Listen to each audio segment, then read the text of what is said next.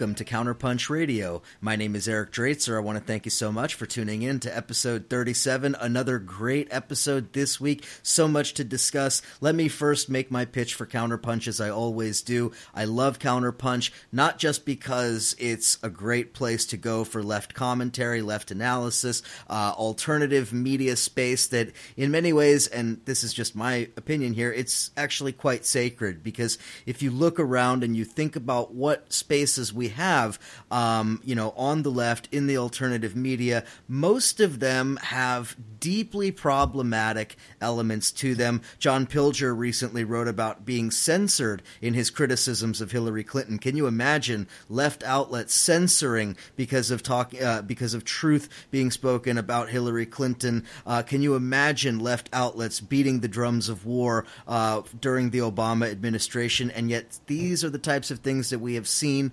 Counterpunch stands apart from the crowd on that on that point and on so many others, and it's one of the reasons I'm uh, obviously deeply grateful to be able to do Counterpunch Radio, to be involved with the Counterpunch project, and always suggest that if you agree with me about the value of Counterpunch, get a subscription to the print magazine. It's not a ton of money. It's a great thing to get in the mail. It's now bi-monthly, so the quality I think is even better. The columns are of course great. The artwork we have all of these great contributors each and every uh, issue. So do consider. And by the way, it's print.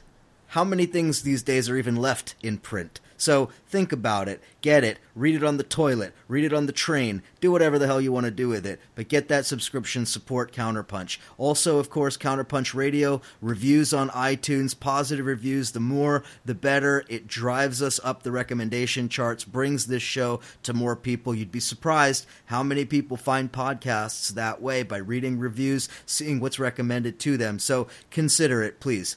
Anyway, uh, let me turn to our guest this week. Um, we have two very important guests, and I'm going to start with a uh, friend of the show, if I can be so bold as to say that, Paul Street. He is, of course, a regular contributor to Counterpunch. He is a well respected, well known author. He is a hater of puppies and kittens and all things that people love. Um, he is an ultra sectarian leftist. He has committed the gravest sins, and I'm I'm happy to have him on Counterpunch Radio. Paul Street, welcome back. Uh, thank you very much, and thank you for identifying me in advance as an ideological criminal.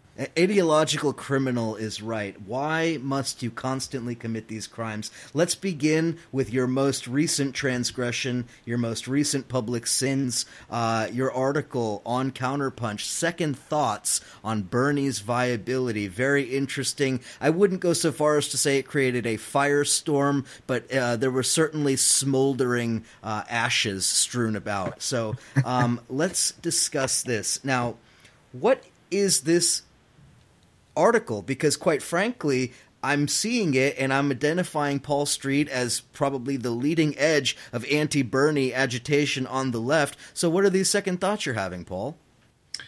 Oh well, you know, I um, it's it's there's a difference between having an issue um, with the Sanders phenomena politically from the left, which I of course still have, uh, on one hand, and then on the other hand, uh, changing one's mind a little bit um, about Sanders' viability uh, in the general election. And it's it's it's kind of a hypothetical argument, but I had published things before in which I had made the case that um, that Hillary Clinton.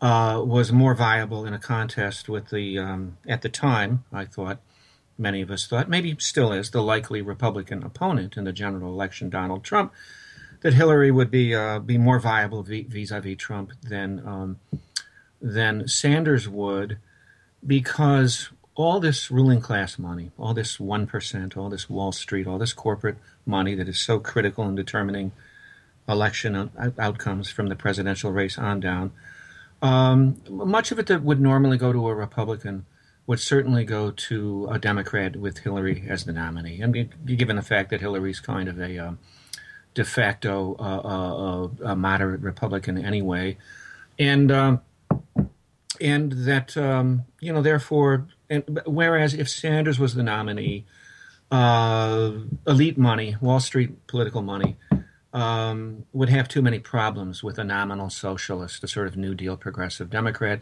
They'd have too many issues with him uh, to to uh, be willing to uh, fund his campaign at all, and it would just be sort of you know it's just a great advantage. Now, you know, looking on looking at Trump and and a lot of what we've learned about Trump. Uh, and the problems that the ruling class, uh, the capitalist elite in this country, would have, and could anticipate that it would have with a Trump presidency. I made the argument in this piece that uh, actually, in all likelihood, um, Sanders might end up being a preferred choice. Now, this is at the level of um, um, this is at the level of funding and, and elite campaign investing. That, that, Sanders might actually be preferable to Trump. Trump is a um, uh, assuming he could, you know, I, which I think is kind of a, a, a big reach hypothetically the notion of a Trump presidency, but assuming he could get in. Um, he'd be a nightmare from a ruling class perspective uh, in, in terms of delegitimizing uh, politics and government yet further. I mean, I don't know how much more they can be delegitimized, but but I mean, uh, Trump is really sort of a fiasco. I mean, we saw in Chicago three weeks ago uh, just a major rebellion, uh, particularly in you know in urban neighborhoods and in the near west side of Chicago, a significant rebellion at the, the, the mere attempt of this guy to to appear and have one of his uh, crazy wacky right wing white nationalist uh, rallies. Uh, and that would just continue. I mean, uh, you want to see uh, you want to see chaos in the streets. You want to people see people up in arms. That's why some left anarchists I know would love a Trump presidency and the sort of street fighting, sort of you know bomb throwing, ideological, criminal, uh, uh, uh, destructive side of me. There's a part of me that would even relish that too. So I mean, I think that'd be a huge problem uh, for elites to have have a, just this clownish media character in the White House. It'd be a huge black eye, uh, maybe even worse than George W. Bush invading uh, Iraq in 2003 for America's public image, which is which is bad news for international American business. Um, and lately, Trump has been making all these very interesting uh, uh, sort of isolationist sounds in his campaign. Maybe I shouldn't say lately. Throughout, he's got this kind of America First mentality. He's actually been critical of nation building.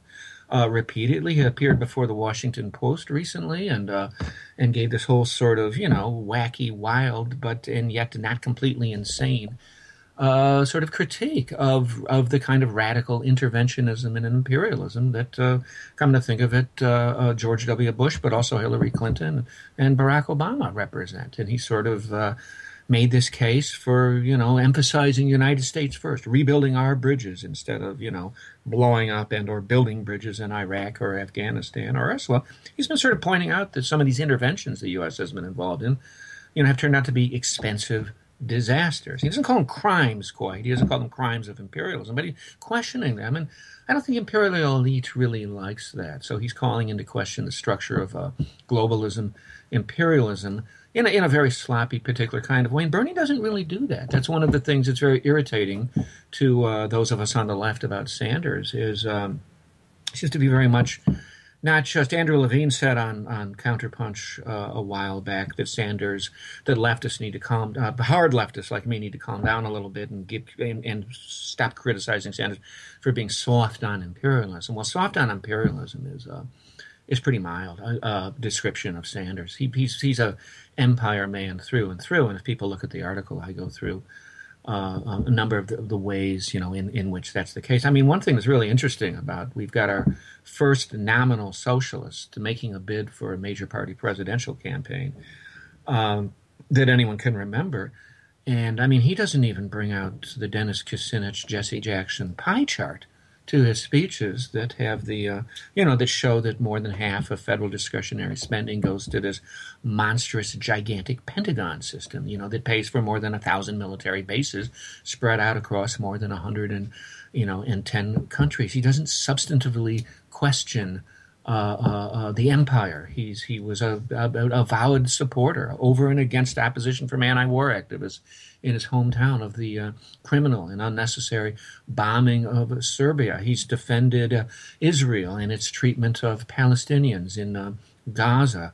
Uh, he's a, he's a supporter of uh, of the U.S. client state Saudi Arabia. Calls for them to step up their um, their role in the Middle East, as if they're they're not already causing enough harm across uh, that region in Yemen and uh, elsewhere. He's he um, lobbied for and he's uh, uh, pushed for and celebrated the building of a of a F-35 base in Vermont because it would create jobs in Vermont, a base that's leading to the displacement of uh, of uh, hundreds of Vermont uh, homeowners. I mean, I could go on and on. He's very much an empire man, and I think um, the ruling class would be uh, probably prefer Bernie in a, to a significant degree over the kind of chaos that uh, that a Sanders presidency would involve. I think Sanders presidency um, um, probably wouldn't get very far, and I think smart elite one percent uh, lobbyists and election investors know this would not get very far.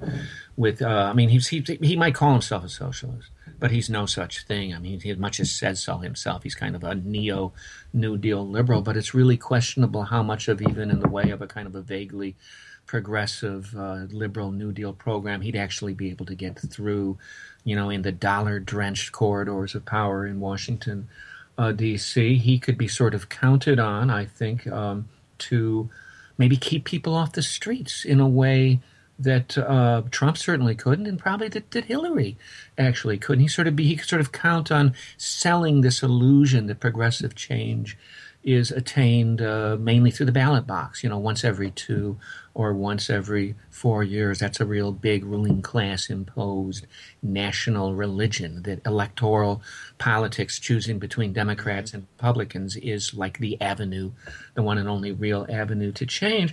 I think it, he could even be sort of counted on to um, to be used to discredit socialism. I mean, the irony being he's not really a socialist, but he'd get in, have all kinds of progressive expectations around him uh, and then suffer what every president suffers when they get in, which is the reality is that the country is owned by the uh, the top. Well, one it's really one percent. Try the 0.01 percent, um, which gets what it wants, regardless of the marionette theater of electoral politics. And then failure ensues, and people become angry at the president. And if Sanders was in, I mean, you can be very sure that one that the corporate media and uh, the sort of corporate-owned intellectual culture uh, would explain to everybody that uh, this just shows what happens when socialists come into power. They blame socialism mm-hmm. for policy failures that are really rooted in capitalism. So maybe, uh, you know, maybe uh, maybe the far-seeing chess master type of elites, anyway, if they exist, might be able to understand why it might be preferable to have Bernie in than uh, than Trump.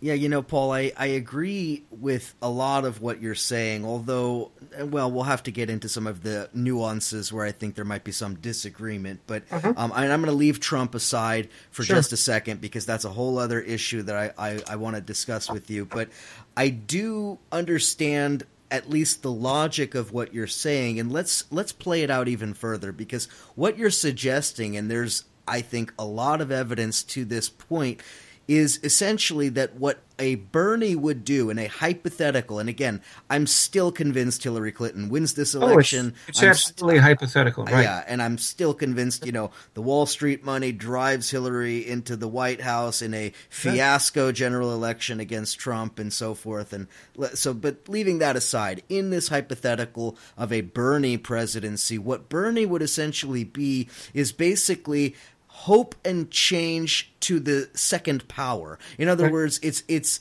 it's everything that Obama was except that Bernie is taking it further to the left, quote unquote, mm-hmm. right? That it's basically the extension of the very same kinds of policies, the same sorts of left imperialism, left humanitarian aggression, uh, right. you know, sold under the banner of democratic socialism. So, in other words, basically being able to continue the same foreign policy, throwing some crumbs at the plebs, you know, uh, th- some crumbs, and, and, and again, they're not irrelevant. I mean, you know, things regarding healthcare and perhaps reining in a little bit, you know, some of the excesses of Wall Street, some show trials, maybe, you know, show trials in quotes, of course. Um, these types of things, you know, left populist policies while being able to continue the war machine, all of that. So essentially, it would basically be a third term of Obama slightly shifted to the left.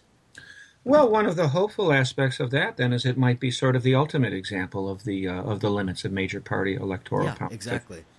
Um, and we might see on a bigger scale um, a sort of an example of what I think played out with Occupy.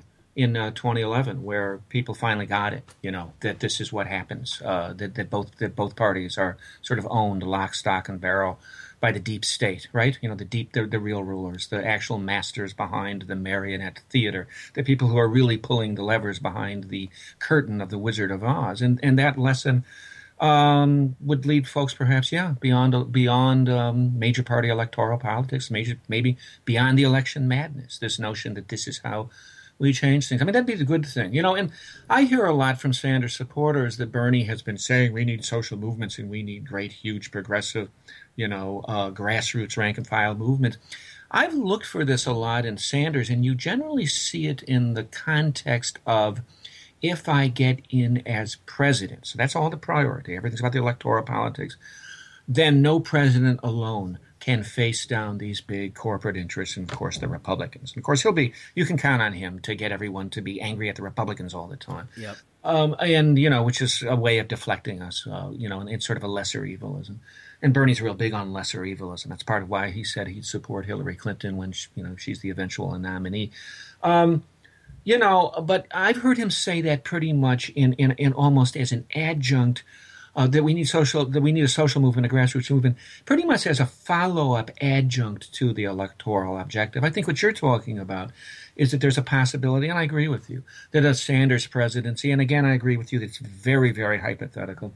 Uh, her lead in, in uh, Hillary's lead in super delegates and in money is, is, is in all likelihood insurmountable. I mean, it would just be absolutely extraordinary uh, a late game comeback for Sanders to get the nominations somehow now and to talk the super delegates into going over to his side. But yeah, if he got through, um, then maybe it would be an object lesson. Uh, I would hope leading us, leading people, and particularly young people. And one of the things that's very exciting about the Sanders thing is the uh, the turnout of 18 to 29 year olds and even up, up through the 30s for a candidate who, do somewhat deceptively, uh, calls himself a socialist. I mean, it's an indication that those young Americans are, are fed up with the normal terminology of politics, that they're as eager and ready to support someone who, who, who describes themselves, at least occasionally, in that way, that those kids, those people, uh, would get it that we need social movements in and of themselves. We need a huge, powerful grassroots so social movement in and of itself, independent of electoral extravaganzas once every four years, whatever their outcomes. We need to change the whole calculation that goes on uh, politically at the, at, at the elite level. Uh, with a different and new kind of grassroots politics. And that's a little different than what Bernie's talking about. But actually, I think we agree about I, and, speaking and, about that. Yeah. And I agree with you on that point. But again, I want to bring it back to what you already brought up. You brought up Occupy in 2011. Yeah. I was at Occupy Oh, I mean, I don't want to say from day one because that's not exactly true. It was more like day 11 or so. You know what I mean? But I mean, I was down there at Zuccotti Park and involved in, you know, more or less the early stages of sure. Occupy and watching this thing developing and getting excited and realizing even at that time that they were already trying to co opt Occupy to try to fold it back into the Obama 2012 campaign. I remember people uh, there who I would consider to be DNC operatives doing that. And there yeah. was a pushback against that, and it didn't quite happen in that way. And yet, we have seen Bernie Sanders emerge, and a lot of those Occupy people are are are, are steadfastly pro Bernie, working in Bernie's campaign, talking about this as a logical expression of the sentiment from Occupy. And to me, I hear people saying that like it's a good thing, and to me, that's a very dangerous way to look at it because that's exactly the opposite of what we want to see. We want to see grassroots movements evolving, flourishing flourishing, expanding in myriad ways, not getting roped right back into the two party uh, bourgeois democracy. And that's kind of what's happened. Now, I'm not implicating everyone in Occupy, obviously, and I'm not saying that you know that these people have the have the wrong intentions. I know for many of them, most of them, maybe all of them, their hearts are in the right place. But the problem is it always getting folded right back into the controlled political system, and that to me is one of the more insidious aspects of the Bernie campaign. That it has demobilized rather than mobilized, and so when they talk about how Bernie is mobilizing grassroots movements I, I, I hate to say it, but I see the opposite. Yeah, I'm I'm afraid that's that's pretty much consistent with my experience with Occupy as well. There were uh, there were kids, and it was mainly young people, same demographic as a lot of the Bernie voters, just all over the map. But the cadre in the Iowa City one that I participated in, and uh, also when I went into Chicago a fair amount, uh, where people had sort of direct actionist sympathies and sentiments, and had an understanding of it. Um, of, of, of, of this of the movement as being among other things something that's not supposed to be absorbed into major party politics uh, and yet there were also these other elements and of course you know um, uh, Mitt Romney and the Republicans in 2012 were just almost out of central casting. I mean, they were almost perfect for de- for Democrats to try and take that. They literally the language of the 99% versus the one percent was was grasped onto by Democratic Party operatives, and that happened right here in Iowa City. I saw it in very graphic. Um, graphic kinds of ways, and it's, it's, sort of unfortunate. One of the things that I worry about with Sanders uh, is that when he finally has to fold, and he will, and it's a very interesting moment on the left when he has to, how he's how he concedes and how people respond to his, his concession.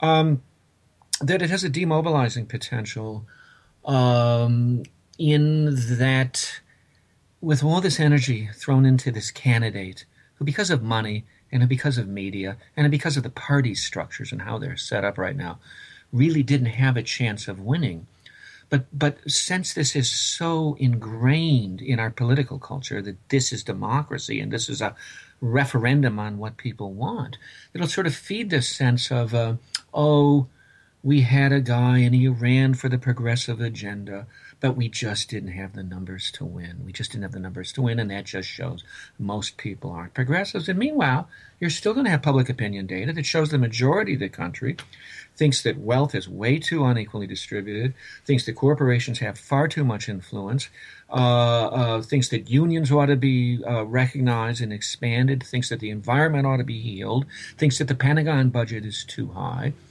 um, you know, and, and we're going to lose touch with the fact, and social movements can keep in touch with this fact and keep the pressure. And the, most of the people in the country are pretty much left progressives on, on policy issues. But the voting thing is not a is, is is not a full referendum on what people really think, and yet it seems like it is. And I, I worry that when Sanders fails, it sort of play out that way. I can just hear people saying, "Oh, we tried and we didn't have the numbers." And really, what we want to say on the on on on the real left is that's not all of politics. That's one little tiny part of politics. It's these elections that are held once every four, every two years in a very skewed and kind of way. Sanders is right. We have a, a, rigged election system and we have a rigged society, and it's rigged in a lot more ways than Sanders talks about. He's obsessed with campaign financing. He sounds like he's a common cause uh, campaign finance reformer these days half the time. But but um, you know that there's this other kind of politics, and, and it has a whole history, and it's it's actually one of the most remarkable things have been achieved in this country is when people um, embrace the politics of the streets. You know, who's in this? Who's sitting in the streets? Who's sitting in the workplaces? Who's sitting in the uh, town halls? Um, who's sitting in the state capitals? You know, goes a lot further really than who's sitting in the White House. I'm of course paraphrasing Howard uh, Howard Zinn. Um, and you know, one of the great classic examples of co-optation of social movement politics uh, happened in 2011 too. Uh, and I'm not talking about the occupiers. I'm talking about Madison, Wisconsin. Yeah. Uh, and it was, I mean, the the the literal top-down Democratic Party shutdown of that initially remarkable social movement uh, in defense of not just public sector workers. It became kind of a working class movement. People came from all over the country to stand up for the working class. I mean, on literally uh, the command came from the top down that, okay, that was nice. You can all go home now. It's time to take down your protest posters and stop talking about crazy things like direct, you know, general strikes and direct action and pick up your election clipboards, and everything was channeled into this inherently doomed uh, recall campaign, which never had a chance and put up a sort of a, the same milk toast kind of corporate squishy Democrat. Uh, what was he, Tommy Barrett, who'd already had his head kicked in by uh, by Scott Walker once before and was due to get it kicked in again, and and then everyone was kind of depressed.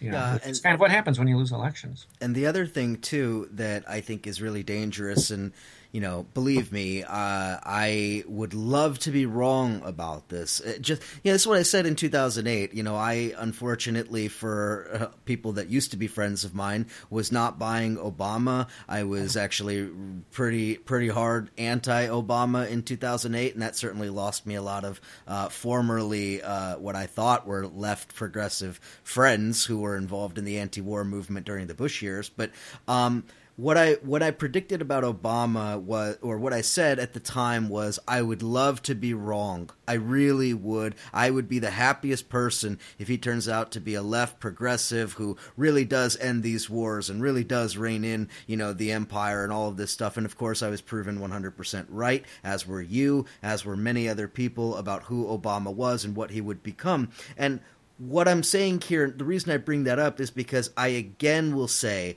I would love to be proven wrong about a potential Bernie presidency because in my or actually not even just that, Bernie losing in this campaign to Hillary rather than it turning into some kind of a, you know, decentralized, broad-based grassroots movement across many different issues, unifying the left against the Democratic Party uh, and and the Republican Party. Rather than that, what I would see is such anger at Bernie, quote unquote, having had the election stolen from him, and that what we need is campaign finance reform. We need to reform our political system in order to prevent the quote unquote establishment from stealing it from us in the future, which is, of course, the weakest possible mobilization you could ever have because not only is it not going to happen, it actually ver- serves to validate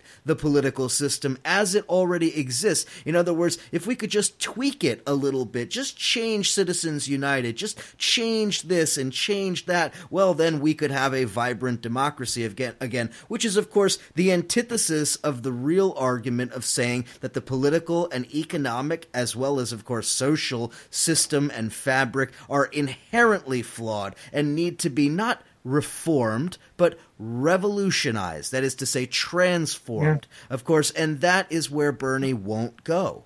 Right.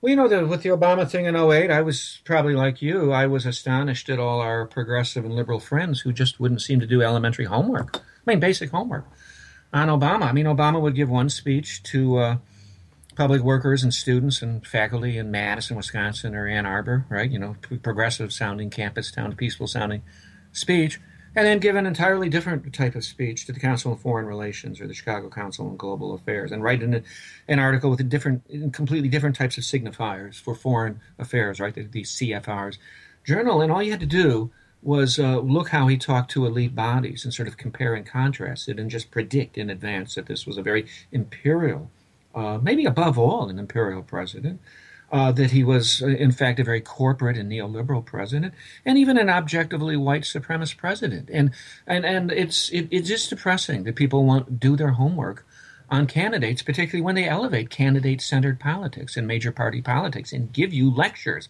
about the need to get your hands dirty and quit being a purist and quit being a perfectionist, you know, and, and go to into the real world of what American politics is, which is candidate centered politics. Like, and I, so I always do. I go, okay, I'll look at your candidates. I check them out thoroughly. So I'm not, you know, and Sanders people, it's just amazing to me, uh, don't want to deal with yep. his record or don't even seem to know about it. And quite frankly, much of it is really sort of shockingly uh, imperial. I, I, I, always thought, though, with Obama, and I think this extends up to a hypothetical Sanders scenario, since we're sort of running with these hypotheticals here. I was thought with Obama, though, that we wanted him to, to win the election versus McCain because, and this is part of how I think we got Occupy, and this was the Doug Henwood thesis, if you remember, in 08. Um, that um, it's always useful it, it that, that was it was going to be very important for 18 to 29 year olds, for young American voters to see, to actually experience that you get a, a, a charismatic, young, telegenic Democrat in there, kind of a neo JFK. That's what Obama was. And, and to experience that everything still sucks. The corporations still rule everything. You're still involved in an endless war of slash on terror. You know, you still have a, a horrific police state and ghettos and surveillance and all of that to sort of jog people out of this notion that what's wrong with the country is that the president is a Republican.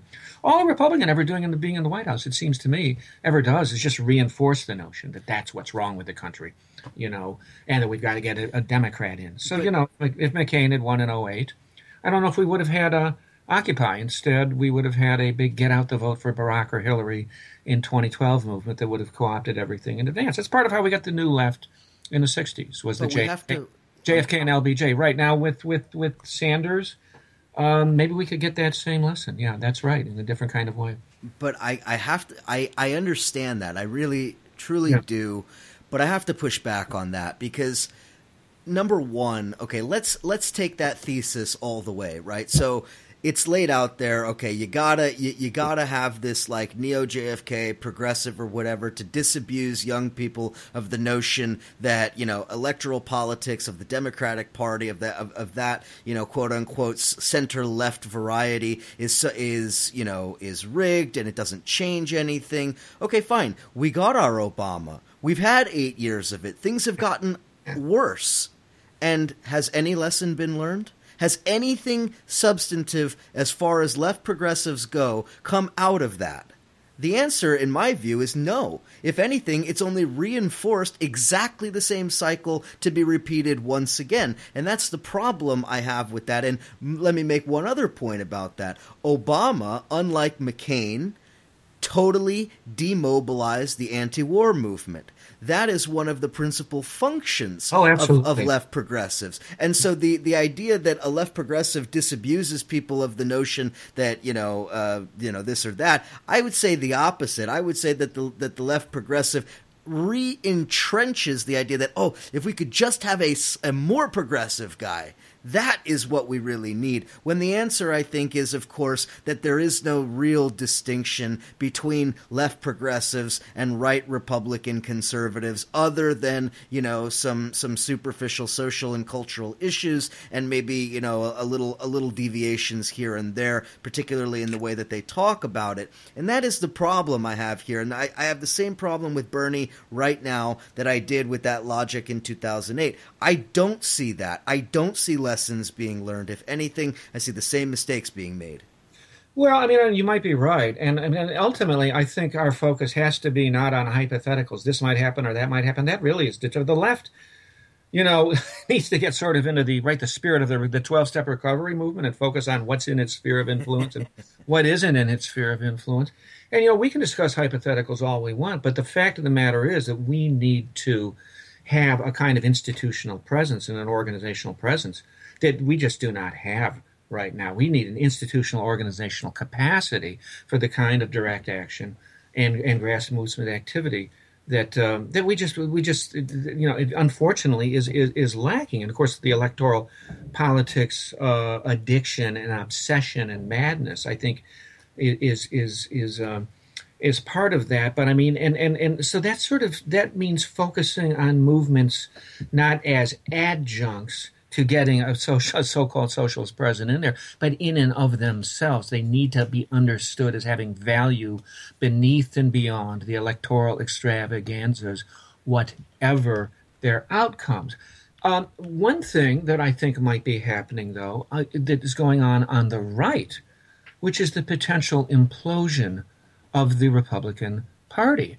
Um, there, there, this is a wing of the party system that seems to be in something of a crisis right now. Trump is kind of a reflection of that crisis. And, you know, I think they're going to be, if they're smart, they're going to be in a situation this year where they, they, they, they probably need to just give up on the presidential election altogether. I think they if are. They sh- if they shut down Trump, they're going to have this, this, this Trump and proletarian shit show I mean, they're going to have, you know, they're going to have a, a, major disturbances in Cleveland and elsewhere. And all these white nationalist neo-fascists are going to go absolutely crazy. I don't think they want that. They also don't want Trump in. Trump is is so toxic, particularly with female voters. He makes their, you know, and that party is in huge trouble. And with that party cycles into deepening crisis, I think the the, the standard lesser evilist argument uh, that Democrat becomes less potent that that establishment Democrats are always able to use uh, against less activists. I always I always say that the the Republican Party the, the, the death of the Republican Party, as much as I hate how much uh, the, the, Democrats get everyone you know to focus completely on the Republicans, the death of the Republican Party. Uh, might be something that establishment Democrats might uh, might uh, regret to some extent because it takes away uh, uh, um, the implosion of the Republican Party takes away the sort of the good cop bad cop yep. argument. I mean, you go to a city like Chicago, there is no Republican Party in Chicago. Um, you know, the, the bad cop, the Rahm Emanuel is the bad cop. The Democrats have always been, you know, sort of the corporate party at the same time there. And you just had this, you had these remarkable movements that emerge in Chicago and I suppose in other cities. It's kind of interesting how that plays out where there isn't a Republican Party. So, um, I don't know. It, it might be the, the, the sort of uh, that that sort of capacity for social movement uh, sort of playing off the Democrats and then turning against them might might end up being energized to some extent in a sort of post-Republican environment. I think that there, I, I, I agree on certain points. Let's pick it up there on the other side of the break. You're listening to my conversation here with Paul Street. Visit paulstreet.org. Follow his columns and uh, his articles on Counterpunch. Stick with us. We'll be right back.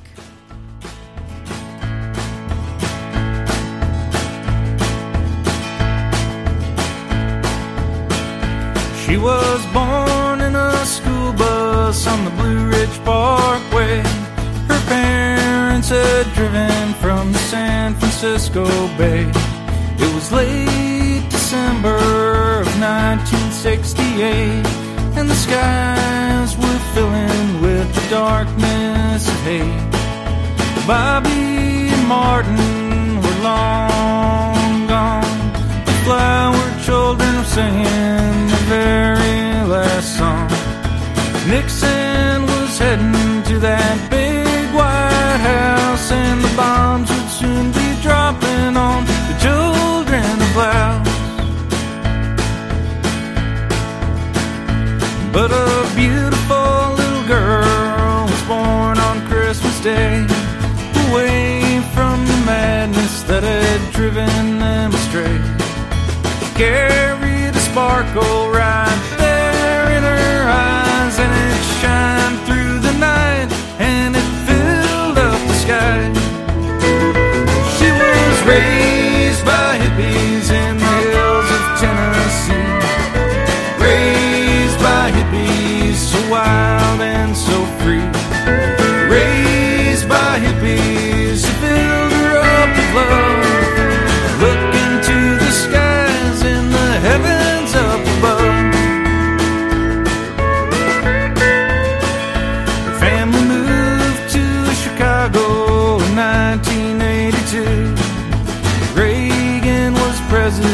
didn't know what to do.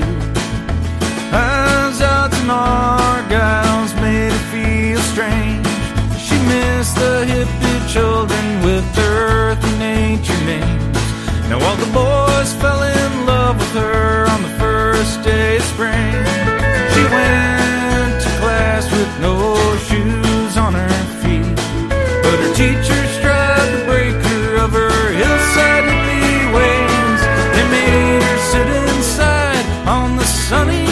Sunniest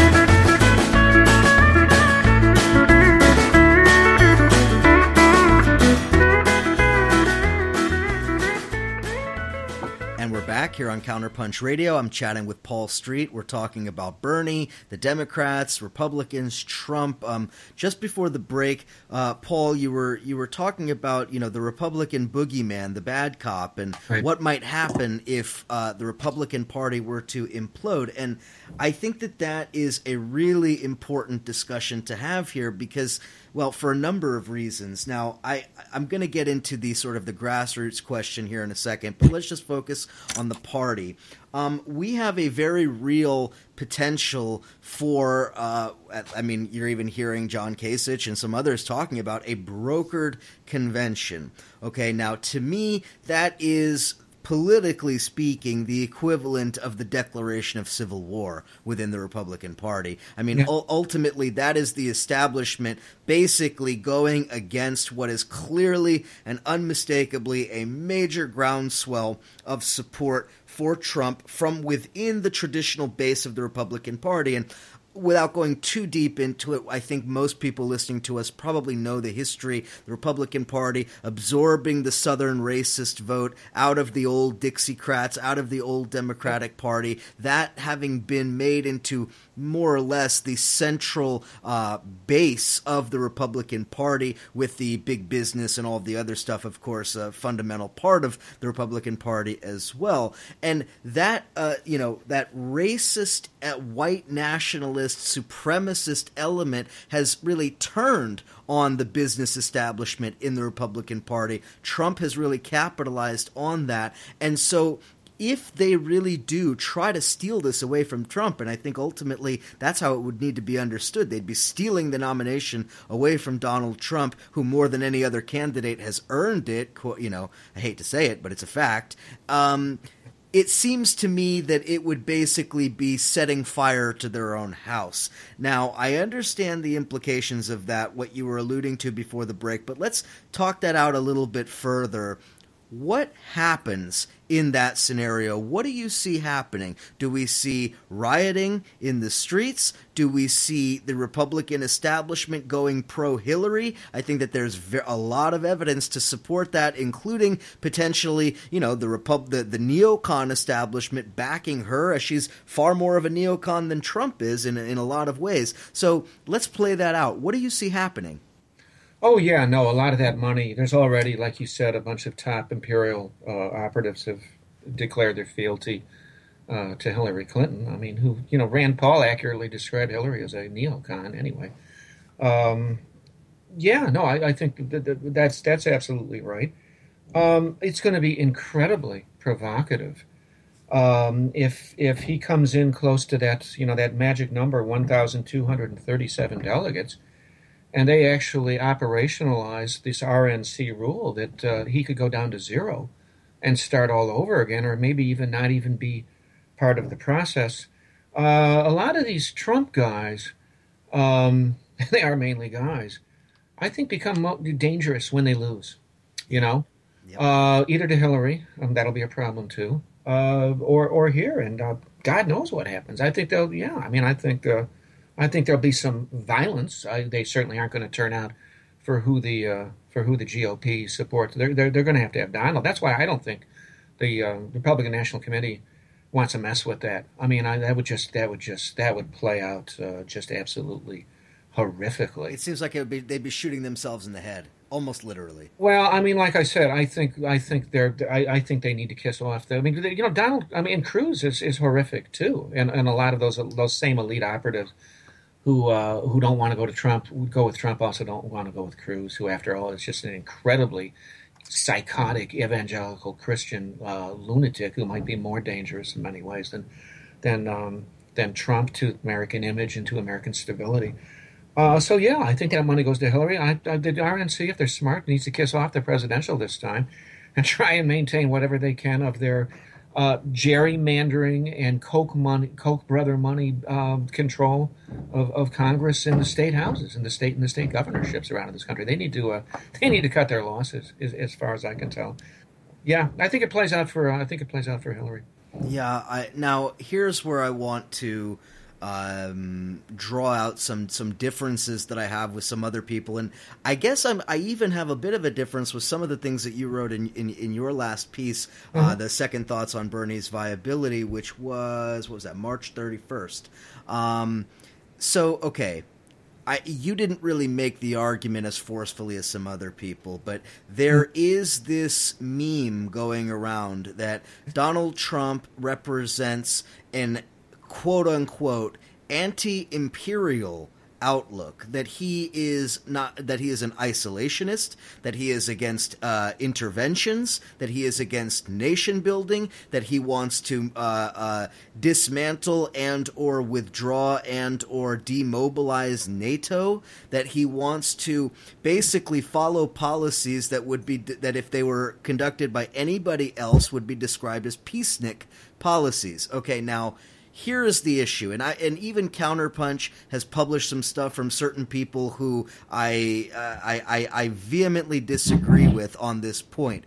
Donald Trump, in my view, represents exactly zero threat to the military industrial complex. He represents zero threat to the empire. What he says is just bluff and bluster because he goes from one talking point to the next. Whatever the hell pops into his mind, he says he may genuinely believe these things. To me, it is irrelevant. A Trump presidency is an imperial presidency, no different from any other president. I will point to a couple of examples here when he named his foreign policy team, I wrote a piece on this. It was published in Counterpunch as well, called "President Trump question mark U.S. War Machine Rolls On." Look at who's in his policy team. Jeff Sessions chairs it. He is a vehemently pro NATO. He supported the bombing of Serbia when he didn't have to. As a Republican under Clinton, he supported it. He supported the Iraq War.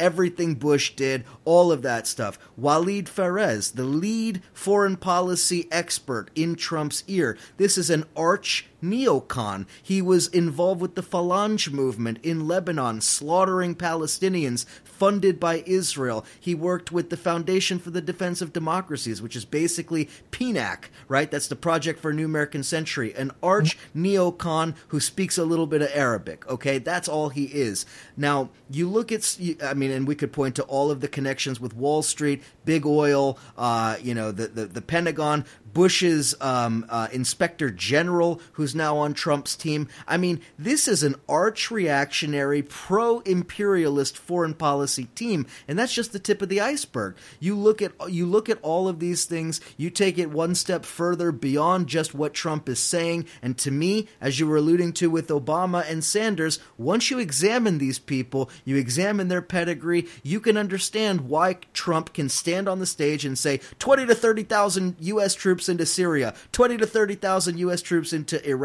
drop a nuclear bomb on ISIS, all of this kind of absolute shit, and yet I'm supposed to swallow that Trump is a threat to the empire? Come on.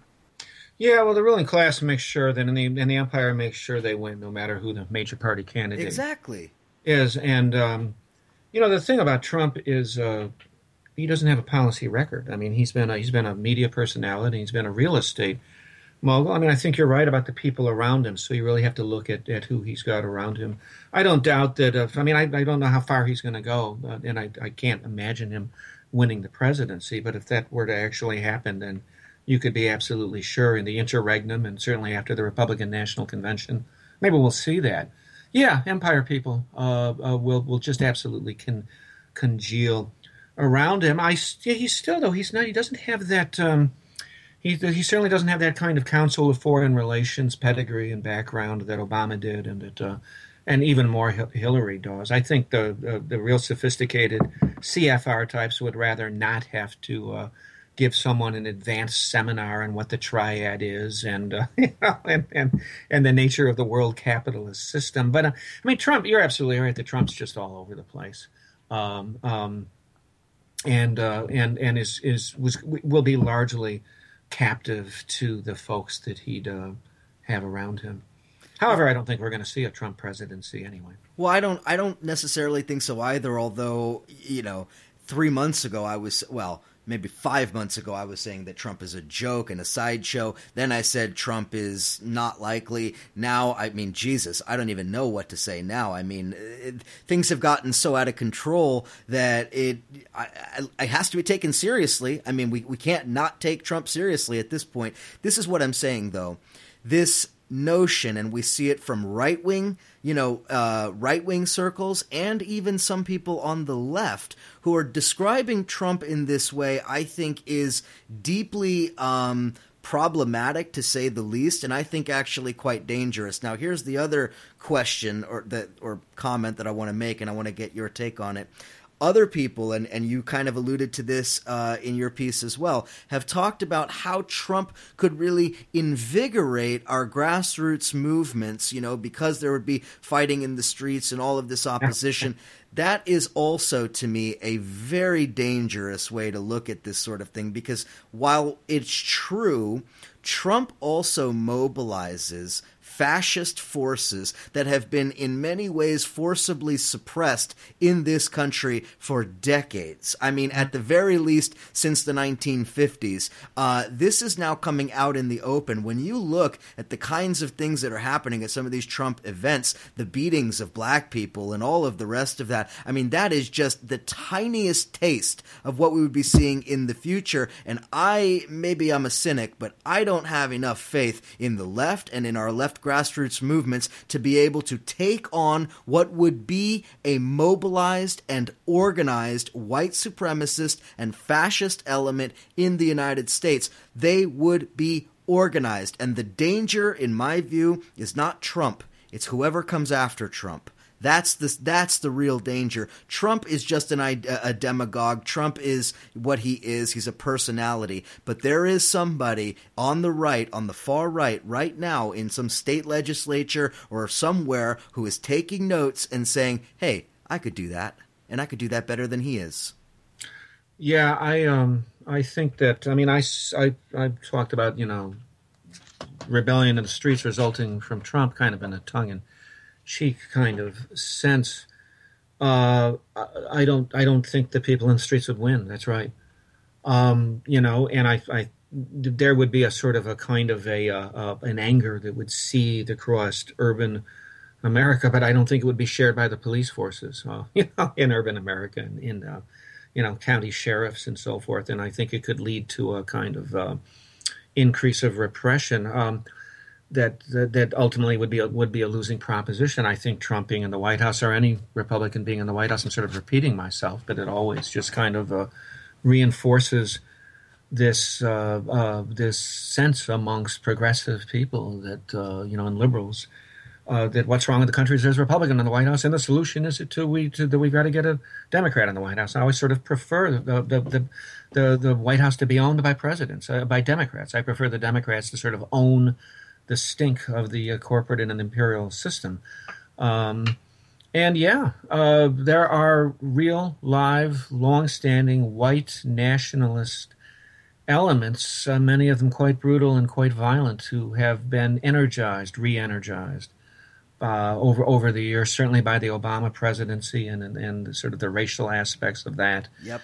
And now and now by Trump, who would now feel that they had a man uh, in of, of, of, their ilk, certainly a white nationalist. I call them Amerikaners, you know, in the basis of Afrikaners, right? The old South African white diehards. There's a there's a lot of dangerous Amerikaners out there who feel very emboldened by a Trump presidency. They might also sort of feel betrayed by a, a Trump presidency and move in more dangerous uh, uh, directions. Trump strikes me as more a uh, a Berlusconi at best than a Mussolini uh, or a Hitler, but there are kind of fascistic themes uh, in his campaign presentation that yeah. are very chilling. I mean, this notion of a nation that's been stabbed in the back by weak liberals and it's going to be made great again uh, uh by closing the doors to racially impure others and immigrants from outside the country. Uh, that's pretty, pretty, uh, pretty scary stuff. Yeah, that's Hitler. I mean, that that is Hitler. I'm not saying Trump well, is Hitler. In, in a Vanity that's... Fair piece in 1990, uh, I think Trump's first or was it his second wife? I can't remember. uh, pointed out uh, was was quoted as saying that he kept uh, a collection of Hitler's speeches. I think it was "My Triumph" or something. After people have to find the title of it by his bedside for for, for quite some time in the. Uh, this, in the late 1980s, he read Hitler's speeches. Well, you can almost sometimes I wonder does he some of the themes he evokes is, is this guy studied Hitler? Yeah, well, that's precisely the point. The stabbing in the back, right? That is Hitler to a T. And oh yeah. And and and again, you know, I'm not suggesting that Trump is Hitler. Not even close. Uh, I don't believe that he is. Uh, that he. I don't believe that there's any genuine beliefs in Trump. Not in a real sense. I think it's it's ego and it's uh, desire for you know the spotlight and all of the rest of that. But this is what I'm saying that what Trump has become is a magnet, a pole around which these forces can mobilize and organize. And when Trump as an individual leaves the scene, those forces stay in place. And now they are organized in a way they haven't been probably since the Civil War. Okay, now that to me is something incredibly dangerous if you take into account what a lot of the best economists in the world are predicting, which is global economic collapse much larger than 2008. The economic indicators objectively are terrifying right yeah. now that we I... seem to be on the precipice of some kind of a major global economic collapse. Now, against the backdrop of that kind of a collapse what does a trump and or the person who follows trump and seizes on that movement what do they become? I think it's obvious. Yeah no you have a kind of uh, of creation of a scenario for an actual emergence of a fa- of a real fascist movement uh, in this country. Uh, and you know the the, the stock prices uh, the assets are just absurdly inflated uh, there's probably less capacity to bail out and sustain capitalism now than there was after 2007 8. You have this continuing evisceration of uh, you know basic job opportunities huh, for the white working, white lower middle class. Uh, and you've got the country saturated with uh, with military style weaponry and assault weapons, and uh, you know, and you have this kind of sense that um, that the president, I mean, this is people, you know, leftists should listen to right wing talk radio. I mean, the, the, bunch of people are convinced that uh, that socialism's already been in power for the last eight years. And then, by the way, that doesn't have to be Bernie Sanders. They'll say the same thing for Hillary Clinton. Hillary Clinton used to get called a socialist a lot more than Barack Obama did on the American uh, radical right. And you know, the, I think the Sanders thing sort of um, fascism has always sort of drawn a certain amount of energy from a perception that there's a threat on the left. That there's, you know, you actually got a presidential candidate doing surprisingly well who calls himself a socialist that only feeds that kind of paranoid style right wing uh, politics. Uh, so, I mean, I, I, I, hate to sound so depressing, but uh, I'd echo some of those concerns. Yeah. No, I mean, it, it, look, it's not it is depressing, obviously, but this is the reality that we're facing, and none of what I'm saying should be taken as any kind of an endorsement of lesser evil voting in favor of Hillary Clinton, because I also think that Hillary Clinton, particularly in her foreign policy outlook, is equally dangerous because in because while Trump may be mobilizing fascist elements and a and galvanizing a fascist movement in the United States, Hillary is driving us potentially to a world war scenario conflict with the kind of policies she pursues, uh, whether it's Ukraine and saber rattling against Russia,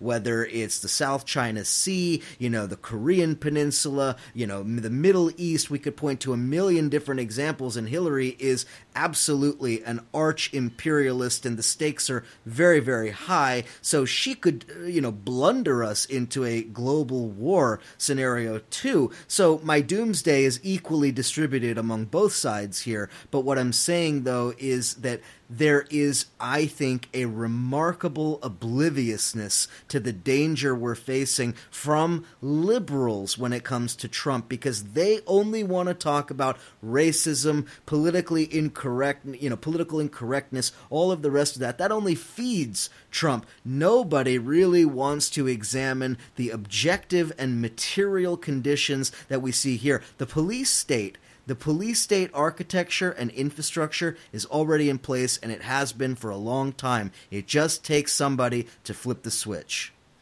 Well, I mean, it was it was Democratic city administrations in coordination with Barack Obama's home Department of Homeland Security that shut down Occupy by force in the uh, fall and winter of 2011. I mean, one of the great ironies of Trump versus Hillary is here's this guy railing against uh, Muslim immigrants and against Mexican immigrants who doesn't even actually have a policy record. You look at Hillary. Uh, uh, she actually has a, a long-standing record of driving imperial policies, leading imperial policies that are pr- precisely producing the flood of migrants out of you know absolutely horrible, nation-destroying, community-crushing policies in Libya, in Syria, and also in Honduras. Yep. And by the way, here in the Midwest, in factory areas, we are a lot of people think they're seeing Mexican workers, and they're actually seeing Honduran workers starting to show up at places like the Procter and Gamble plant here in Iowa City. Uh, well, because of a horrible, d- d- disgusting right-wing coup. Uh, that Hillary played the leadership role here in the United States in in aiding and abetting. Now, you know, uh, uh Donald uh, uh, rails against Mexicans and and and Muslims. Hillary pretends to be almost liberal in defending their uh, their rights to be in this country and, and not be deported and so forth. Uh, even while she's driving people, and even while the Democratic administration of power now is driving people out of their homelands, and and meanwhile she's picking fights uh, with countries, and particularly Russia. Uh, though also she's going to be an eager confronter of uh, China. You know, it's just amazing. Yeah. You have to hear about China's aggression. Where? You know, in in in uh, you know off the off the, the Pacific coast of the United States. No, in the South China Sea. Right? It's hilarious. You know, in their own territorial waters are very close to them. She's picking fights with people that um, really could lead us down to a path towards annihilation. Absolutely. This is this is the danger of the moment. This is what I keep stressing to people, and this is why I don't buy into the illusion from any of these candidates. I don't think Bernie is a threat to the establishment, not in a real way. I don't think that I obviously Hillary is the establishment, and I don't think that Trump is a threat either. This is this is the point: is that when people get worked up about the horse race that is a an, an, election, my response is, do you really think that the ruling class gets worked up? They know that they own all of the horses.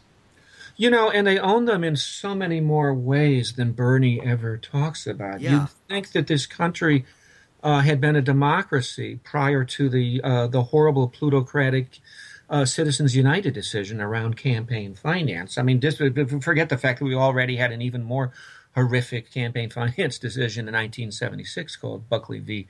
Valeo. I mean, it's a terrible. The Citizens United decision is terrible.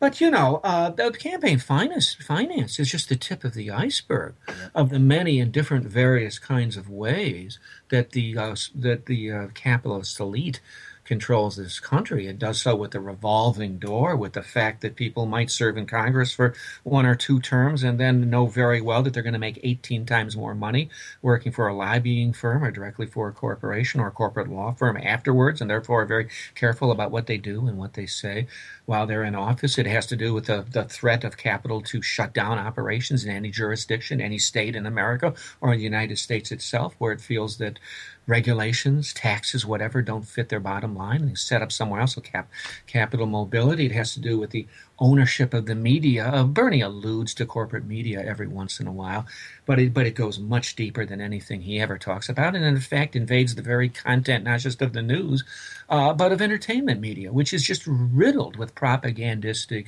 uh, imperialistic uh, uh, uh, messaging. It includes the sponsorship of intellectuals. It includes the structuring and the nature of education from K all the way up through uh, PhD. I mean, it, it includes the fact that people have have to work such long hours just to, just to barely reasonably get by and pay rent and mortgage and put food on the table. That they have no time whatsoever left for debate uh, for for studying public issues. I mean, I could go on. It's so much more than campaign finance. And I think you're absolutely right that one danger of Bernie's of, of either getting denied the Democratic nomination or, or uh, amazing, you know, to be a fantasy getting the Democratic nomination and losing, is that then his supporters would all go, "Oh, we just have to." Uh, reverse the Citizens United decision and get you know a little more public financing or disclosure in campaign finance, and that's like that's going to fix anything. Yeah, that's exactly right. We could go for hours, but we're going to have to leave it there. Um, I have much more doomsday and apocalypse to talk about after the break with my next guest. But uh, Paul Street, always a pleasure, even when it's very uh, displeasing. Uh, PaulStreet.org. Um, he is a regular contributor to Counterpunch. You can find all of his work. You can find him outside your house burning Bernie effigies. Uh, you can find him doing all sorts of very very, very mean ultra sectarian things. Paul Street, thanks so much for coming on the show again. You bet, Eric.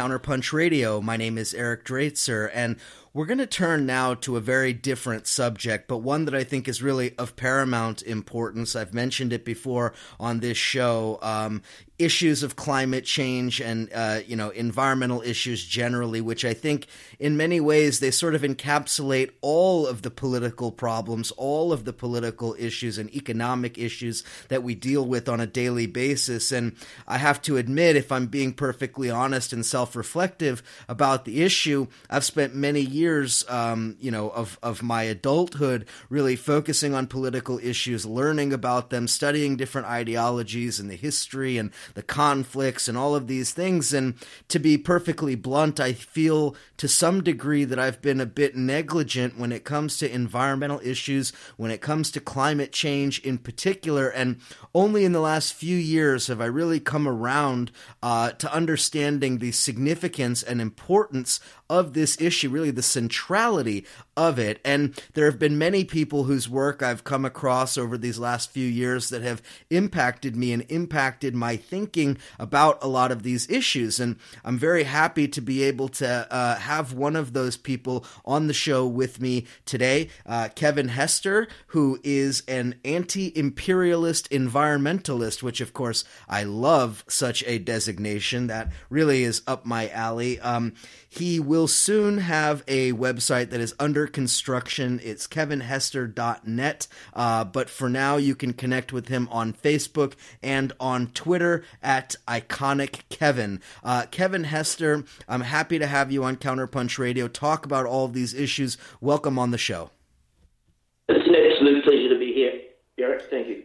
Um, so I want to I want to begin with something that's pretty current as we're speaking here uh, in the third week of March, and and that is this major, I guess we could say, landmark study uh, that's now come out and has been peer reviewed uh, by James Hansen, who is really considered one of the central authorities on uh, climate change, maybe the, the father of the climate change movement of climate change uh, understanding in the field of climatology. So he has a new study out, and quite frankly, it's shocking and it's terrifying. So, can you give us a little bit of background on the Hansen study, what it says, and what the implications are?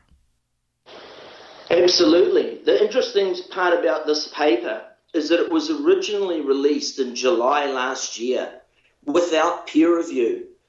James Hansen broke all the protocols of science and he released a paper prior to peer review. And that shocked everyone because, you know, obviously that's not the done thing, especially for not so, uh, so respected a scientist. And the reason Hansen did that is because the peer review process takes so long. We're in a time now of abrupt climate change. This isn't normal climate change that people have been talking about for decades. We're in abrupt climate change. We're in the runaway stage of this catastrophe. Hansen came out and released that paper, and the proverbial hit the fan, and everyone um, attacked him as they normally do on, in a situation like this. And now it's been put through peer review and it's being diluted. The terminology, the words that are being used now are, uh, are much more toned down than they were in July last year. I had an online conversation with Michael E. Mann, another one of the world's leading um, climate scientists. And at the time, he did a interview for bradblog.com i think it was july 29th last year where he said that he think that the reason hansen went live before peer review was because he thinks it's gone exponential as do i and some of the other scientists that i work with. We believe it's an exponential catastrophe now. And, and he went out because the peer review process normally takes four to six years and in a time of abrupt climate change, we can't wait around for four to six years for all these boffins to decide what terminology they're going to use in the paper. to get this through peer review in nine months is probably close to a record, but that's because these people sense the, the urgency that the situation re- uh, requires. Yeah, uh, you know, it's fascinating to me, exactly as you said. And look, we have to be honest, there's no surprise that, you know, academics and those who, you know, quote, work in quote unquote respectable institutions and in the field and so forth, that they would want to tone down the language, that they would want to, uh, you know, maybe minimize, let's call it the shock value of what Hansen has to say. But let's talk a little bit about that if you could. Expand, if, if you wouldn't mind what exactly they toned down versus what Hansen was actually saying. Give us a comparison how Hansen put it last summer versus how it's being presented in the paper as it's being published. In the first paper, there were, there were words like catastrophic and exponential and all, all of those adjectives um, explaining how absolutely dire the situation is. A lot of those words have been removed. The, the basis of the paper is still the same. In, in it, he repeats the term non-linear a multitude of times. And I think for, for any of your listeners, I would really like them to learn about the exponential function and the difference between a linear unraveling of the biosphere and an exponential unraveling. The, the, the energy balance of this planet has been irretrievably altered. And what it does is it, it creates and unleashes an, an enormous number of tipping points that have a domino effect. And we all know that once you know the dominoes start falling, the whole thing unravels very quickly. We're in that stage now. And so much of the of the science papers they rely on past modeling, on what's happened in other situations where there's been large large amounts of carbon dioxide in the atmosphere. But the difference between this one is that humans have dumped millions and millions of years of stored carbon into the atmosphere in less than 200 years. The vast majority of that carbon has been dumped in the last few decades. this is all exponential. If, if you want to learn more about it, I'd go suggest people go to YouTube and uh, search for Albert Bartlett, and he has an amazing presentation about the exponential function, where he shows that uh, if you if you took a grain of wheat and put it on the first square on a chessboard, and then doubled that onto the next uh, square and doubled that onto the next square. By the time you get to the end of the chessboard, you need more right and more wheat than was grown on this planet in 1969. That is the exponential function. Our biosphere is unraveling exponentially. Yeah, you know, it's it's tough to it's tough to hear that and and not feel a sense of despondency but i do think that there is a need to confront some of these issues and whether we agree or disagree about the you know the the the magnitude of this or the time scale or whatever i think it's very important to entertain precisely these ideas. For instance, you're talking about you know this exponential uh, unraveling of the biosphere, and we can even see specifically certain triggers that are actually taking place right now as we speak that we can actually quantify with the current research that seem to validate precisely what you're describing, what others uh, who share that view are describing. a couple of weeks ago, I had Robert Hunziker on this program, and we were talking about uh, the feedback loop that is being created with the melt of the Arctic ice, so that when the ice has melted, you're no longer reflecting the sun's rays back out, uh, you know, into the into outer space, and instead it's all being absorbed, and that feeds on itself, creating a sort of self-replicating and exponentially nonlinear increasing problem, including, for instance, the unlocking of methane stored under the Arctic, which then, of course, exponentially increases the rate of climate change. This, to me, are real fundamental material indicators of the kind of nonlinear function you're talking about. Absolutely spot on. The elephant in the room that is bearing down on all of us is the methane monster. Uh, people can go to YouTube and look up the Arctic methane monster. So Jennifer Hynes has done two pretty amazing presentations on it. And then there are two Russian scientists who um, work at the, the University of Fairbanks in Alaska, uh, Natalia Shakhova and um, Igor Semiletov. Now, they brought out a, a, a landmark paper where they believe that at any moment from now on, there could be a 50 gigaton a 50 billion ton discharge of methane from the, from the Arctic seabed into the atmosphere.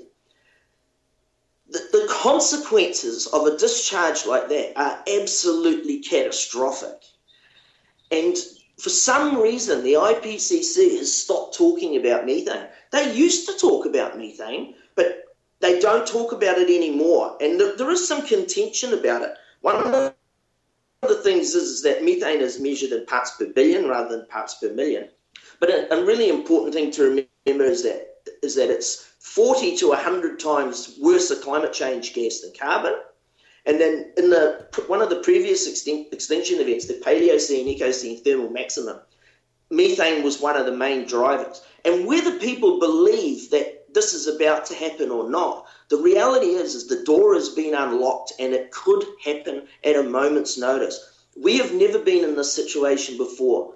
My, I personally believe that it will happen, and I believe it could happen at any moment. Just like Igor Semiletov uh, said uh, in, in the pr- presentation on YouTube that, that Natalia Shakhova and him did, she said that, you know, oh, well, we don't know if it could happen like right away, but, and then he interrupted her and he said, yes, it could happen at, at any moment from now on. And that presentation is a few years old. The oceans have warmed up enormously since that time. The Arctic News blog, which is a really awesome place that you can go for information on methane, um, they have been documenting it and they've seen that the temperatures rising up in the Arctic, the, uh, the ocean temperatures rising, and that can destabilize the clathrates because the clathrate is the, the methane is stored in what's called a clathrate, which is a chemical cage that is held stable by a combination of water pressure and temperature. And because the sea levels have risen a little bit, the water pressure's gone up, which has helped, but the temperature has gone up, which has made them uh, less stable. So we've we've just completely unle- unleashed the methane monster, and we're waiting for it to arrive on our doorsteps as we speak. I think that's right, and it's it's quite terrifying to be honest. And I we've seen even uh, real indications. I try to try to focus on as much hard evidence as we can point to, and I think that the uh, conclusion is now pretty well documented that those massive sinkholes that have been studied in Siberia are the result of permafrost melt, which has unlocked methane that has essentially, um, for lack of a better word, exploded through the you know through to the surface of the earth and created these giant gaping uh, sinkholes that are I mean, who who knows exactly how far down they go, and that I think might just be one small indication of the kinds of effects that methane can have, even on the land mass, not even just under the Arctic. Absolutely, that's true. One of the things that people have to bear in mind, we know this is happening now, all right? We are approximately 1.6 degrees C above the 1870 baseline. The IPCC worst case scenario is a 6C increase. I believe personally that the planet will get more than 6C. I don't believe it'll go Venus, but I do believe it will go above 6C.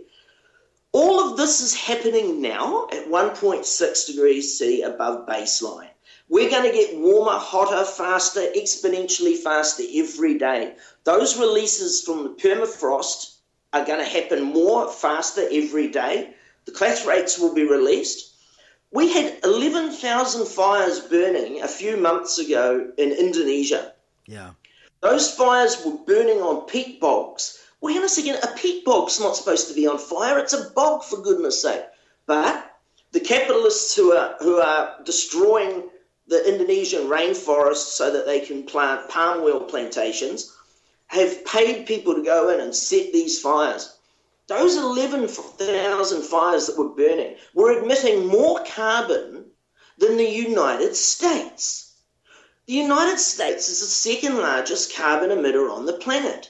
For a brief period of time, we had a new second largest carbon emitter on the planet. That is how quick things can change.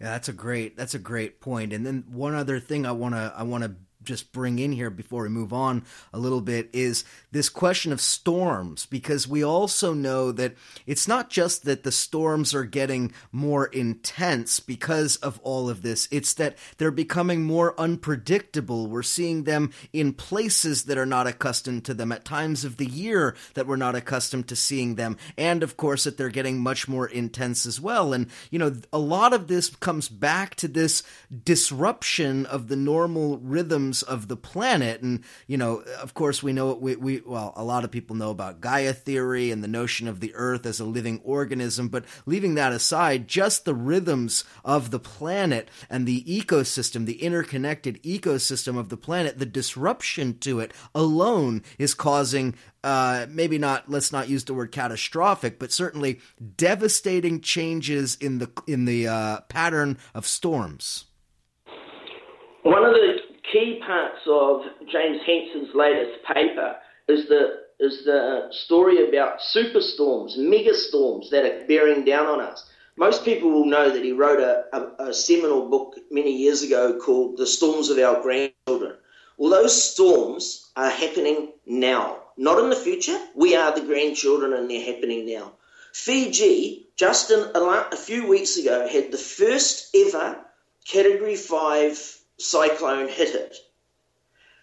They had wind speeds of over 200 miles per hour. Nothing, nothing can survive that. The trees got shredded. Most houses had their roofs blown off. All the infrastructure got just not all, lots of the infrastructure got destroyed. It brought with it huge deluges that it created flash floods that, that washed away lots of their infrastructure. That is all happening when we are 1.6 degrees C above baseline. People in the US will remember Sandy, but oh. Sandy was relatively a long time ago. The planet was a lot cooler then than it was now. This exponential increase in temperatures is, is stunning. I'll give you an example about what's happened in the Arctic. According to NASA, the Arctic, this is only um, a month old, this uh, article from Dahr Jamail, who I'd like to plug, give a plug to. Dahr Jamail is the, the staff reporter at Truth Out. He's who, the person I consider as the world's leading climate uh, journalist he reported that NASA was saying that the, the, Arctic was a shocking 18 degrees Fahrenheit warmer than normal for the month of February. Mm-hmm. 18 degrees Fahrenheit. Now, to, to, get some real perspective on that, um, in Canada's Fort Yukon, which is a small native community just inside the Arctic Circle, people are describing the situation where the Arctic has been robbed of its winter. A researcher told The Guardian of the situation in Fort, in Fort Yukon. To put it in context, I tell people to imagine Los Angeles was 60 degrees warmer than it was supposed to be? Because Fort Yukon is 60 degrees warmer than it's supposed to be. Put that in perspective. It's it's tough to even it's tough to even comprehend uh, what that really indicates. Now, there's something else that I want to bring up here because part of the problem is, and I'm guilty of it, I think most of us are probably guilty of this. Part of the problem is simply not that not denying that these things are happening, but having a hard time facing some of these uh, realities and, and and the sort of the picture that you're painting and that others, uh, you know, including people like Guy McPherson and many others paint, which is a very very bleak uh, reality, a very bleak future where basically civilization as we know it uh, will not continue to exist, and uh, you better just enjoy what you have now. And that's something that's kind of difficult to swallow. Um, so, the question that I have for you is um, what's your position on this question of mitigating the effects of climate change? In other words, is this something that uh, you know is this a future that human beings can adapt to? Or have you already gone to the point that this is so catastrophic that even adaptation is not going to happen and that basically we're doomed? I mean i hate to put it in such stark terms but there are people uh, including the person i just mentioned guy mcpherson who do say that. In the context of uh, professor guy mcpherson one of the reasons why i follow his work uh, very closely until about four years ago, I didn't accept his uh, hypothesis that we are facing near term human extinction. Um, I looked into it very closely, and I I definitely didn't accept it in the beginning. And then as time has gone by, and I and I've followed this closely in the last few years, I very reluctantly come to accept that his position is correct. I was I, I came to that you had to be beaten with a big stick for me to make that uh, assumption. But the reality is, is that this is no longer a carbon-driven catastrophe. Methane has become a very big player.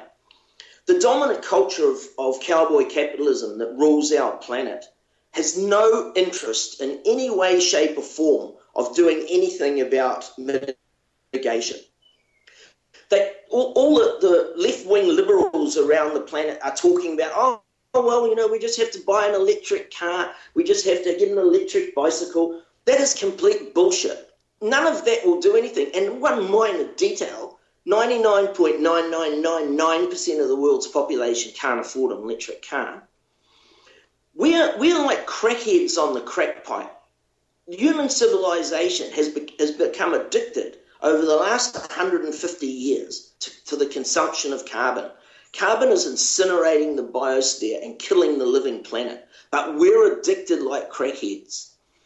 The most important detail about why I believe that we won't get, get off this in any way that will be meaningful is that the people who run this planet, the corporations and their, and their puppets that who they have in places in power, all around the world, not just in the United States, where you effectively have two parties that are, are pretty much climate changing denier parties, and none of them accept that we're in abrupt climate change. they sent a guy back to New Zealand, a Wall Street banker by the name of J- uh, John Key, and who had no political interest and no political history whatsoever. And then six years uh, ago, he came back to New Zealand and miraculously became head of the Conservative Party in New Zealand called the National Party. National Socialist Party, I'd call them. But anyway, um, he, he's come back here and he's instigated um, the Trans Pacific Partnership Agreement, mm-hmm. which anyone who has any knowledge at all about the TPPA knows that it is a corporate coup. Now, the Trans Pacific Partnership Agreement will stop us from doing anything to mitigate. So, my, my personal view is, is there's very, very little that we can do. A, we can't stop this catastrophe, but we could slow it down. Like any out of control vehicle, you can slow it down by taking your foot off the accelerator and putting it on the putting your foot on the brake. But the reality is our brakes are broken. We had the opportunity to fix them a long time ago and we didn't take it. In 1989, the United Nations said that we had a 10 year window of opportunity to do something about climate change. Well, we all know that that didn't happen and it hasn't happened. And now we've driven the biosphere over the cliff and we're heading, we, we, we're not heading to the cliff. I believe we're over the cliff and we're in the free fall stage. And then I think we need to. One thing I'd like to discuss as part of this is, is the nuclear issue and the imperialism issue that comes with our catastrophe. Well, let's let's let's hold that thought because we are uh, just about ready for a break. Um, on the other side of the break, I do want to pick that up because that is really the other critical piece to this puzzle. So. Uh, I'm chatting with Kevin Hester again. Uh, it might be a little tough to swallow. It might be not the most uh, uplifting um, information to get, but I do think it's important, and I do think that um, Kevin knows what he's talking about. So uh, let's let's uh, let's head to break again. Follow Kevin on Twitter at iconic Kevin and connect with him on Facebook. A lot of good information there. Stick with us. We'll be right back. Don't feel like talking to myself. Empty bottle sitting on the shelf. Rain beating down on the roof like a lonely drum. And that's jail you can't escape from. Talk about you Talk about me. Talk about lonesome. Enough for you. Enough for me. And then some. All those loves that you took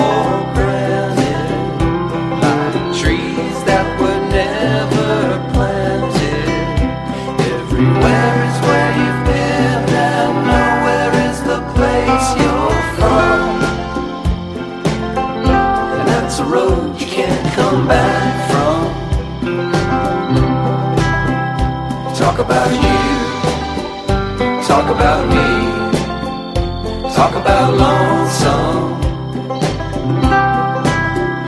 Enough for you, enough for me,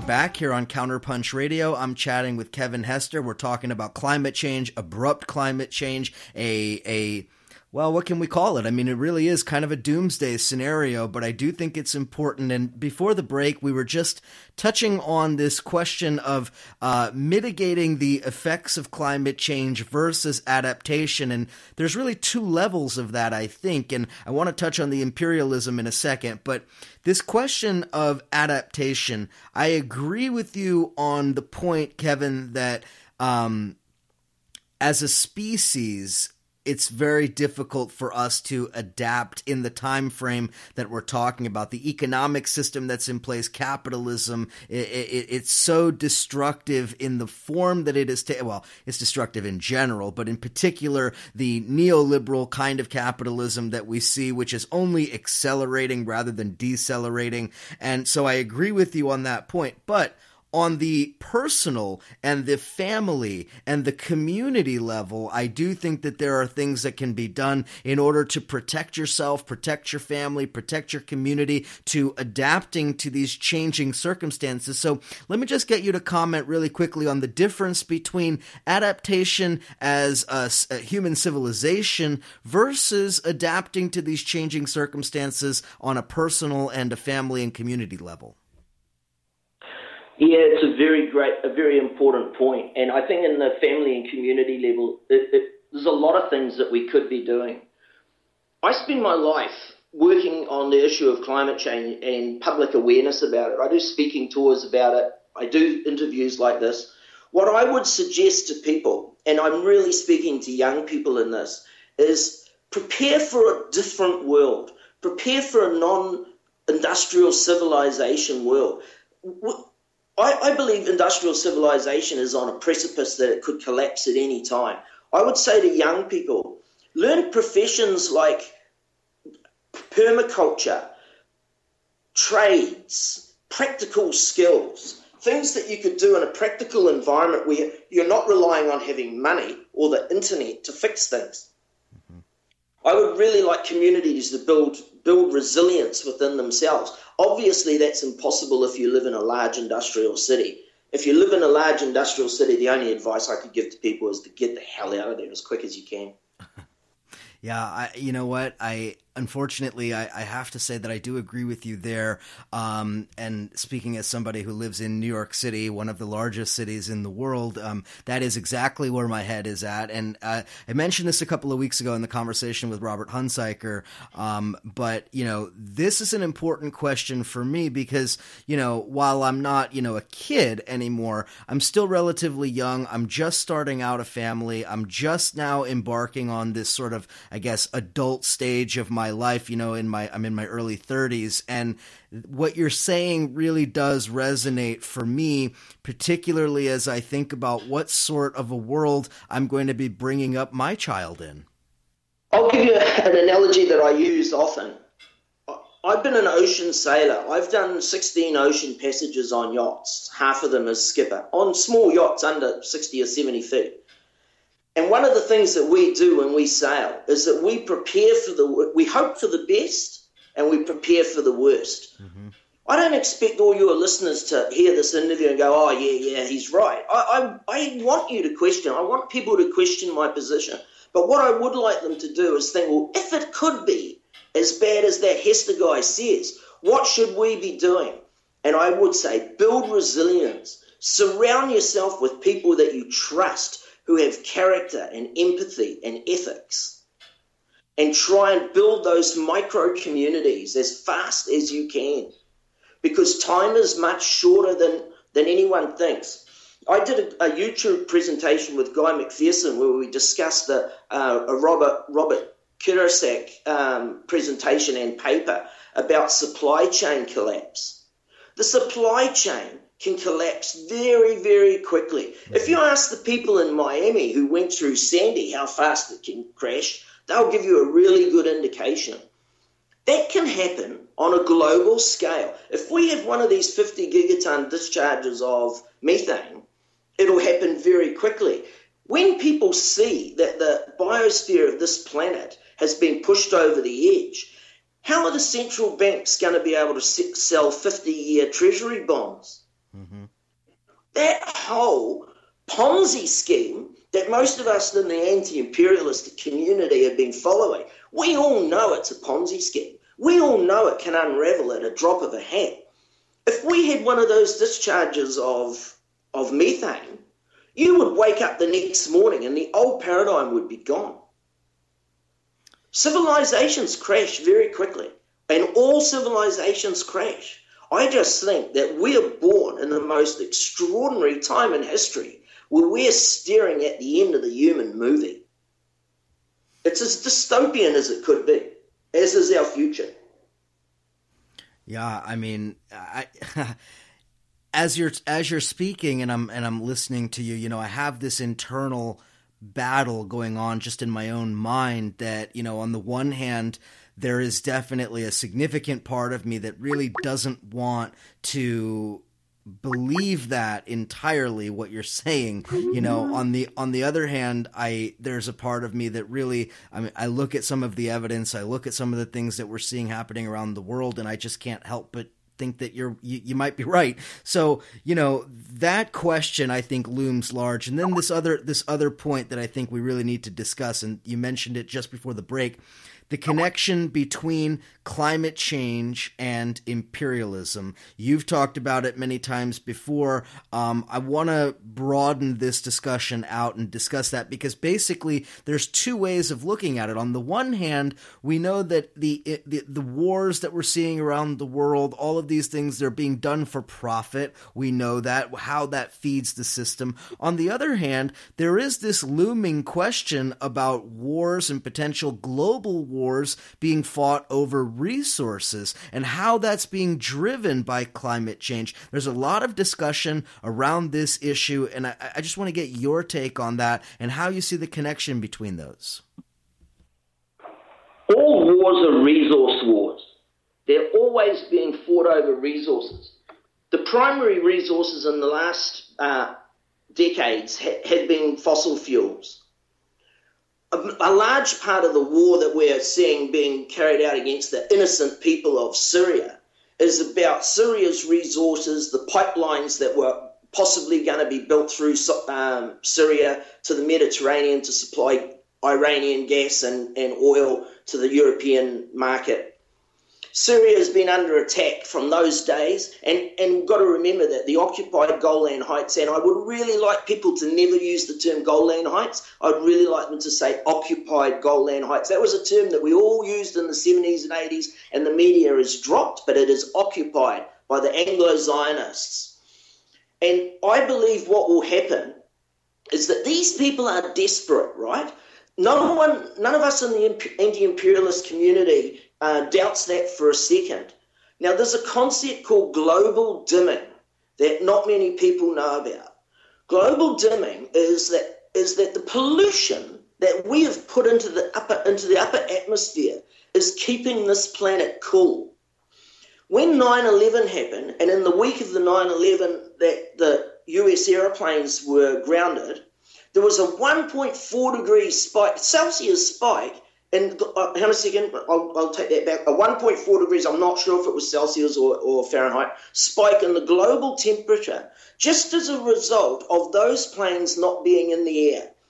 If we have a, a collapse of industrial civilization, all that particulate falls out of the air, and we would get a massive three to four degrees temperature spike just from the global, the loss of global dimming.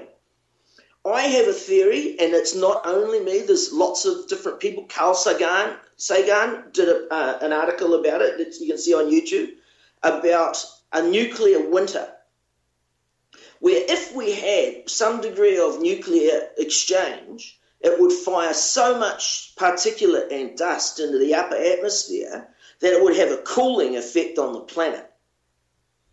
I believe the psychopaths once we get into the really bad, extreme runaway stage of this catastrophe, I believe the psychopaths will opt for a nuclear winter. Now, some people would say, oh, that's nuts. You know, why would they do that? You know, that's going to affect everyone. But if habitat is going to collapse very quickly, a nuclear winter would buy time for those uber rich who are um, bunkering out all around the world, including in New Zealand. Yeah. The Russians steel billionaire Alexander Abramov, he's come to New Zealand to a, a, um, a, part of the coast up the coast from me called Helena Bay, and he's spending an, a, a reported 50 million building a, bunker type house up there. I've had communications with some of the, the builders who are involved in it, and they said that the, the concrete bunker that is under the ground, out of sight, that no one can see, is enormous. No one can believe the number of concrete trucks that have gone down there, and that concrete's disappeared. It's down under the ground. This isn't a rural bay in New Zealand, for goodness sake. What do you think he's doing? What do you think all of these oligarchs and billionaires are doing when they're coming to places like New Zealand? It's not because of the nightlife. They're not coming here because of that. They're coming here because they know the proverbial has already hit the fan and it's flying through the atmosphere and they're getting ready for it. And I think the possibility of a nuclear winter being carried out by the psychopaths is a distinct possibility. Yeah, I, I unfortunately don't discount that. Um, there's another question that really looms large, particularly for those of us who follow geopolitical issues um, and who want to see a political and geopolitical climate such that uh, power is more diffuse around the world, uh, who want to see power that is concentrated in Washington and in Wall Street and in London spread around the world, that that might make for a more peaceful world. But so, you know, we talk about the BRICS, we talk about the Shanghai Cooperation Organization, the EEU, the Eurasian Economic Union, all of these new uh, multilateral institutions as as changing the nature of geopolitics, but when we talk about climate change and we look at it from that perspective, not only do those things seem to diminish in importance, but we're also left with this with this burning question, and that is that the non-Western powers, such as Russia and China in particular, but also of course India and others, they are not only dependent upon fossil fuels, they are in in many ways fundamental to the continuation of this economic model. So it's sort of a conundrum because on the one hand you want to support emerging global south countries. On another hand, you don't want to see them developing in the direction that they're obviously developing. Absolutely. My, my take on it is, is that industrial civilization is a heat machine. Wherever you go, the more industrialization you have, the more heat you generate, the more emissions there are my, my take on, on, on the, from an anti-imperialist position is that I don't see China and to a lesser degree Russia as being major imperialist nations. Their neighbours would disagree and they would say, oh, yeah, well, you know, they've had imperialist ambitions towards us. Mm. But they are not. Russia, I don't believe Russia is stalking the Anglo Zionist empire. I don't believe China is. But I do believe the Anglo Zionist empire is stalking Russia and China. I watched a fantastic presentation that you did only a few days ago about how the empire is trying to undermine the democratic process in Brazil. I believe, and, and a lot from what you, you said in your presentation, is that that is not just an attack on Brazil, that is an attack on the BRICS. There's a 2009 paper published in Conservation Biology that concluded that more than 90% of all major armed conflicts between 1950 and 2000 took, took place in countries containing biodiversity hotspots. And at least 80% took place where the hotspots area, in those particular areas. The paper highlighted the need to incorporate, incorporate biodiversity conservation goals into peacekeeping and humanitarian programs in conflict areas around the world. Um, okay, we, we gotta we, we gotta wrap it up here. We're we're pretty much over the time already, but I do want to just quickly touch on um, one other one other point here, and that is hope, because I do think that that is something that is important for people. That you know, especially. Uh, people like me, for instance, you know, as I mentioned earlier, people who are, say, under the age of 40, uh, who really are concerned about what this world is going to look like in another 25 to 30 years. I i mean is there something that you can that you can give to younger people listening to give them some semblance of hope? Every time one of our comrades in gaza or in homs or in yemen puts their children to bed at night at the moment they hope that they won't get bombed tonight. They hope that they will wake up tomorrow morning and the bombing won't continue. They hope that it will pass and that they will have a peaceful day and a normal existence. These are the good old days. We are living them now. There is no promise, there is no guarantee for the future. I believe that we are looking at a completely and utterly dystopian future, but I hope today and tomorrow won't be there. I would suggest to everybody that they treat life as an incredibly precious thing, that they surround themselves with really good quality people, that they, they let the dead wood go and they make the most of every single day. That's the only hope I can give. And that's very that's very well said, very well spoken. I want to thank you again for coming on the show, Kevin Hester, uh, environmentalist, anti-imperialist. Uh, connect with him on Facebook. He's he really does put out a lot of great information, um, and also follow him on Twitter at iconic Kevin and uh, KevinHester.net coming soon, still under construction, but uh, will be, I'm sure, a very great resource. Kevin Hester, thanks for coming on Counterpunch Radio.